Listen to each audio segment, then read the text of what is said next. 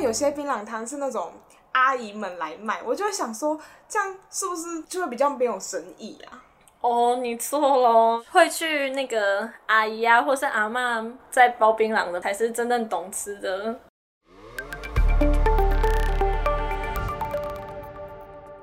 各位旅客您好，欢迎搭乘听风号，我是追风少女朵拉，我是尹娟。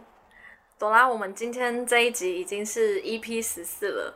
我们做了这么久的节目，然后去了恒春这么多次，那我来考你，你知道恒春三宝有什么吗？洋葱、球麻、港口茶。那恒春三怪是哪三怪？落山风、思想起跟槟榔。Bingo！我们今天的主题就是恒春的槟榔文化，然后槟榔也有台湾口香糖之称。对，因为就跟口香糖一样，槟榔也是要一直嚼嚼嚼的。而在恒春镇上啊，有一条槟榔街，就是在福德路上。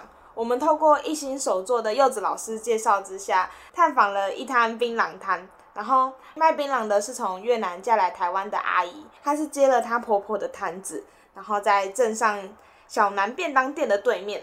那像恒春很多槟榔摊，他们都是没有店名的哦。所以我们去了这间，我也不知道它叫什么名字，就只知道它的位置就在那边。然后像恒春的槟榔摊啊，他们卖槟榔都是像水果摊一样，就是把一颗一颗的槟榔就摆在他们的摊子上，然后客人就像买水果一样的在买槟榔，就自己拿一个塑胶袋，然后自己把自己要槟榔挑在袋子里面，就跟嗯我们以前印象中槟榔摊很不一样。就是他们是没有槟榔西施的槟榔摊，而且它也是就分不同种类啊，你就看你你要多少，你就自己装，任自己喜欢，就不会有特定的，就就只有一包啊，你买一包两包这样子。对，那像现在的槟榔街，就是福德街，已经没有像以前的盛况，有那么多槟榔摊，但还是有几家老店在卖。而且那个老板娘非常热情的，一看到我们就要请我们吃槟榔，就拿了一颗给朵拉吃。朵拉，你说一下你吃的感受。我真的觉得那个真的很难吃，它我第一口咬下去就是超涩，那个味道又苦又涩，我真的觉得我吃过最难吃的东西。对，你吃的是奇亚，奇亚就是槟榔本身就是没有经过加工的鲜果。对，就是如果会有那个颜色啊，都会是因为。石灰、红灰那些，虽然它没有加，可是它本身其实我觉得这超难吃的。而且那个阿姨一直跟我说，你要咬，你要越咬才会有越有那个味道，你要咬多咬几下。然后我就觉得我不能再咬了，它真的真的很难吃。然后我吃大概不到十秒，我就想把它吐掉。我最后就把它吐掉，然后我就问阿姨说：“就是槟榔都是这个味道吗？”然后阿姨说：“没有啊，你你就咬的不够久，它那个味道还没有出来。”然后我心里想说：“我真的不能再咬再久了，它真的很难吃。”就跟口香糖很像，就有些可能很凉的口香糖，你一开始吃下去那个味道很冲，可是你多咬多就是多适应了几下，那个味道就不会那么冲了。但朵拉没有办法，我可能还在刚开始那个很冲的味道，我就把它吐掉了。那我真的没办法接受哎。像朵拉吃的是奇亚，如果奇亚在一般我们常见的槟榔摊卖的话，都是用一盒一盒装的。那如果是包叶仔，就是球啊的话，都是用塑胶袋、透明塑胶袋一袋一袋装。这个就是可以分辨出，就是你买槟榔是什么的一个分辨的方式。然后另外，因为那个阿姨看我吃的那么痛苦，她之后又有建议我们吃那个用梅子泡过的，她说那叫摩亚，然后尹娟就有吃。对，摩亚就是把槟榔干晒干之后，用梅子去煮它，就去浸泡它，让它入味，最后就会变成他们说的摩亚。那我就吃的就是摩亚，我吃进去一开始真的是。嗯，有感受到它的味道就没有那么刺激，就是一开始先出来的就是梅子的味道，然后再多咬几下，槟榔味道还是跑出来了，就是会有一个我不熟悉，但是我觉得那应该就是槟榔味的味道，就慢慢的窜出来，然后我就是也是很尽力的多咬了几下，但是最后还是没有办法，但是我也就算是给自己一个尝试，我也可以说过我是吃过槟榔的人了。我后来也有吃那个摩呀，就是。没有比较，没有伤害，你就是吃了吃了摩亚才会知道哦，摩亚好吃很多，比前面我吃的那个好吃很多，就至少它有梅子的味道，不是一入口就是那种很刺激的那种苦味跟涩味。就是如果你是想要来恒春，然后尝试看看槟榔的人，我觉得你可以先从摩亚开始吃吃看，就是你不会一开始接受到太大的冲击，然后就从此就不敢再吃槟榔。吃过冰果才是真冰友。而且早期在恒春地区，男女老少啊都有吃槟榔的习惯。而槟榔的吃法不同于一般包叶啊或是破半的盒装槟榔，在地人喜欢吃的是那种新鲜青绿的槟榔青，就是俗称说的那个青呀青呀，就是朵拉吃的青呀。对对对对。然后另外就是像那种晒干的干槟榔，就是嗯可能叫做果啊，我不太确定他是不是这样念，写是写作干仔。对，就是槟榔干的意思。嗯，在地方的口碑中呢，那最喜欢吃国二的就是大骨头人。大骨头人是什么呢？就是头人，就是头目。在排湾族的内文社有两大头目，就是大骨跟二骨，他们就是统管当时恒春上各个番社的那个头目，所以大骨头人就是比较喜欢吃国二的。而恒春地区会有出现这种曝晒成干的绝无仅有的瓜、啊，就是因为地理条件跟气候而生。恒春半岛啊，处于热带地区，然后槟榔产量丰盛，却因为落山风的影响，产期就是严重缩短。所以为了减少这种产量太多过剩的情况。因为他们槟榔盛产期就是会有爆炸多的槟榔，可是落山风期又一颗槟榔都没有，这种情况下，他们就会利用在盛产期的槟榔，把它做成槟榔干，然后在落山风期吃不到槟榔的时候，就可以吃槟榔干。而且他们说，早期也有听说吃槟榔是为了御寒，所以如果落山风时期没有槟榔可以吃，可能对他们来说挺痛苦的。因为槟榔就是有御寒保暖跟提神振奋那个精神的效果，所以像早期对外交通比较没有那么方便的时候啊，他们就会把槟榔青煮软之后晒干，这样可以保存两到三年的时间。而且我看他们都会冰在那个冷冻库或冰箱里面，让它可以保存比较久一点。然后要吃的时候再拿出来退冰。而且槟榔干的价钱也会比新鲜的槟榔比较便宜，所以也很适合。就是如果你比较没钱的时候，可是你又想吃槟榔的时候，就可以去买槟榔干。我说一下，就是我从小对槟榔或是槟榔摊的印象。虽然我对槟榔这个物产以前没有那么有兴趣，就是没有那么了解。但之后呢，就在 FB 慢慢崛起了一个新兴粉专，叫做才哥专业槟榔摊。才哥他在 FB 虽然没有卖槟榔，虽然他是槟榔摊，但他没有卖槟榔，但是他有卖很多那个才哥的 T 恤，或是现在有很多才哥的衍生的周边，然后一上架就大家都会抢光，因为才哥现在在那个槟友圈就是非常红的精神指标 KOL 那种感觉。应届真的是忠实粉丝，他还特地去抢了一条毛巾。对，我是彬彬有礼的好兵友。那才哥最大的特色就是他的贴文，就是会呈现一种。讲话很慢，他都会打那个点点点，就是会有一种好像你讲话很慢，但是我讲话很实在那种感觉，就是挖井还蛮恭维，按过挖井实在的那种感觉。才哥的人设就这样慢慢的营造出来，然后扩散，他的贴文就越来越多人喜欢。你居然也会推荐给身边的朋友，他也叫我们去安赞。他说你可以去关注才哥。对，然后才哥每天都会 po 那个发人深省的才哥语录，很励志，而且又很好笑，很贴切时事。而且我也是从那个才哥专业槟榔摊上面才知道，槟榔当中有一种叫做倒吊子的东西。倒吊子就是一般槟榔都是往下生长，但倒吊子是往上生长，就跟一般槟榔的那个生长方向不一样。然后可能一大串大概两百到两百五十粒的槟榔中，会有四到十颗的槟榔王。槟榔王就是倒吊子，就是你吃到就中奖，就真不行。那因为倒吊子就是含有比一般槟榔碱还要多的那个粉量，所以如果你不小心吃到倒吊子的话，会诱发支气管收缩，然后冒冷汗，就非常危险，对你的身体危害很大。有办法分辨哪样是倒吊子，大颗的吗？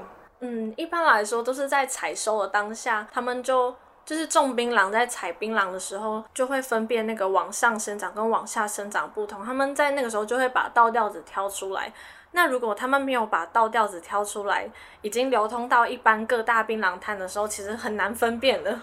所以就是吃到就会中奖，所以就会有很多新闻。你在网络上搜寻倒吊子，就会搜寻到很多人不小心误食倒吊子。哇，这感觉也是很很可怕，蛮危险的。对，细心检查，先细心检查，再呢再流通到市面上比较好。对。然后，其实我小时候对槟榔的印象就是蛮负面的，不管是槟榔摊或是吃槟榔，因为就像吃槟榔就会看到就是嚼槟榔的人嘴巴都会红红的啊，或是地上就会看到塑胶杯里面装那个已经嚼过的槟榔渣啊，或是乱看到人家乱吐槟榔汁，这样就感觉不是很好。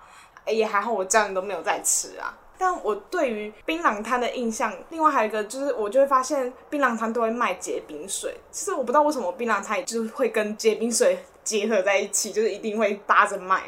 一般来说，会去槟榔摊买槟榔的客人，大概都是一般的劳工啊，或者是开那种大卡车的司机。那他们多半都是会在炎热的天气下在外面工作的嘛，所以就是如果你去买槟榔的时候有卖结冰水，那那瓶结冰水在他们工作的时候就不会那么快就变回常温的水，就是很受到这个族群的欢迎。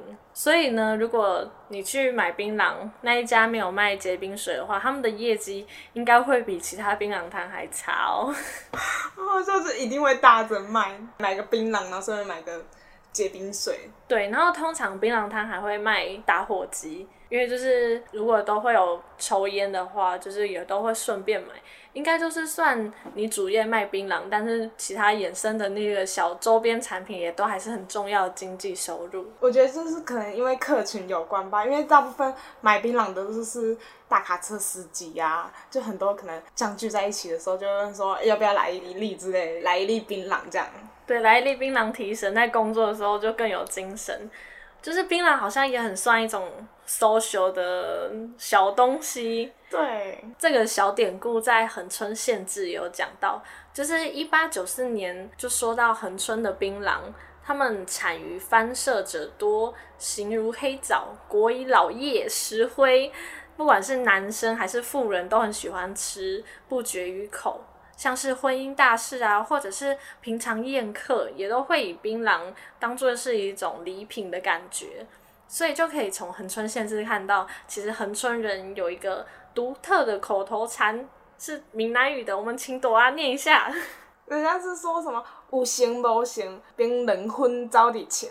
应该是这样念啦，以我有办法的台语能力念出来。对，这也显现出了就是槟榔，不管是在以前还是现在，都是一种在社交上很重要的一个产物。那槟榔也与原住民文化很紧密，像是东台湾的阿美族、卑南族，或是像南部在屏东的排湾族啊、鲁凯族、西拉雅族。那像对刚刚说的阿美族来说，槟榔不只是我们刚刚说 social 的圣品而已哦，它也是在宗教的记忆上有一个重要地位。你有没有印象，在国小或是什么国中历史课本有教到，他们都会用槟榔在拜拜，就是祭祀这种？有，好像有看过，而且像赠礼那些也会用槟榔来赠礼。对，然而槟榔也在一九九零年之后啊，成为台湾农村重要的经济来源。在全盛时期，全台湾种植槟榔的面积广达五万六千公顷，年产值高达一百三十亿。但随着重大风灾带来的土石流啊，政府开始检讨槟榔对水土保持的危害。虽然这几年政府有辅导农民转型，就是改种成茶啊或是咖啡，但全台到目前为止仍然还有四万三千公顷的槟榔园，所以其实转型效果并不大。像刚刚说，就是因为。种植太多槟榔树，然后导致可能有风灾的时候就很容易土石流。那就是因为台湾吃槟榔的人多，才会种很多槟榔。那现在就是有很多贩卖槟榔的小摊啊，充斥台湾的大街小巷。像就是因为那么多槟榔摊，所以最后有衍生出一个嗯次文化，就是槟榔西施。就是因为在竞争激烈的情况下，你总是要祭出一些手段。那当初就是吸引消费者的一个最大原因，就是槟榔西施。就可能你车开过去，然后余光就会瞄到那个槟榔摊里面的槟榔西施都会穿的比较清凉火辣一点。对，那槟榔西施一般就是会穿泳装来吸引客人，来提升业绩。但是这个风气、那个文化，在两千零二年之后，台湾各地的政府啊，就开始在慢慢的禁止过于铺路的西施。然后政府机关都会用命令啊，或是法律条文去规范这一块。最先是台北市，然后是桃园市，然后到现在各都会啊，从台北、台中、台南到高雄市，真的就比较少看到了。我回忆起我小时候会经过那个，就是坐在车上，然后经过交流道旁边的那种大路啊，旁边都会有很多槟榔摊。然后真的就有很多穿的很暴露的槟榔摊姐姐就会站出来拉客，而且他们都会就是因为大卡车不是都还要再爬上去才能给那个司机一包一包的槟榔吗？所以就会常常看到这种景象，但现在真的都没有了，现在小朋友看不到。但有些槟榔摊是那种阿姨们来卖，我就会想说，这样是不是就会比较没有生意啊？哦，你错了，就是会去那个阿姨啊，或是阿妈在包槟榔的槟榔摊，才是真正懂吃的内行的。可能他们包的比较久嘛。对，他们手艺比较好，然后包的比较好吃。像现在已经看不到槟榔西施，所以就是很多都是阿姨们在卖槟榔，就是比较会吃槟榔，都是去这种店买。也好像有一点王美店的概念呢。对，王美店就是重看不重吃，然后真正懂吃的都会去那种传统小吃店吃的感觉。小吃店才是王道。对。可是槟榔更是国人罹患口腔癌的主要原因。国际癌症研究中心有发布公告说，槟榔籽本身就是第一类致癌物，所以槟榔即使不添加任何添加物，就像我刚说的那个红灰、石灰，还是会有致癌的可能。对，所以像卫福部也提醒民众，像如果现在已经有嚼食槟榔的习惯啊，应该要早一点就是戒除。然后并定期至医疗所去进行口腔癌的筛检，虽然你还没有，但是你也要注意自身口腔的状况，自我检查。但槟榔在台湾还是扮演着文化与经济的重要角色。我们今天也不是说要讨论吃槟榔到底好不好，或者是种植槟榔对环境带来的破坏这些事情。我们今天是想要跟大家单纯分享说，恒春有特殊的槟榔文化。欢迎大家一起当个了解槟榔文化，但不要吃槟榔的好冰友。那由冰友朵拉来做个 ending。我们今天的节目就到这边。如果你喜欢我们的节目，欢迎持续关注听风号，也可以按赞我们的 FB 粉专或是追踪 IG。我们下次见，拜拜！彬彬有礼发大财。